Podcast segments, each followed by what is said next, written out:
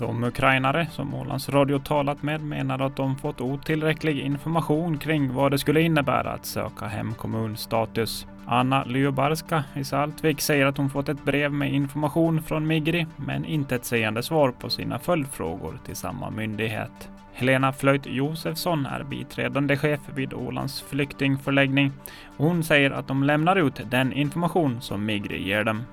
Den 1 mars beslutade de att ge oss information anpassad till Åland, säger hon. Att medverka i svenska tv-program är ett bra sätt att nå ut till den svenska turistmarknaden nu efter pandemitiden. Det säger Sanna Könönen Wahlstedt som jobbar som mediekoordinator på Visit Åland med anledning av avsnittet från och om Åland i tv-programmet Sveriges Mästerkock på svenska TV4 igår. Liberalernas Raina Juslin vill att man ändrar reglerna så att det krävs tillstånd för att få hemundervisa sina barn, till skillnad från dagens system där man endast gör en anmälan.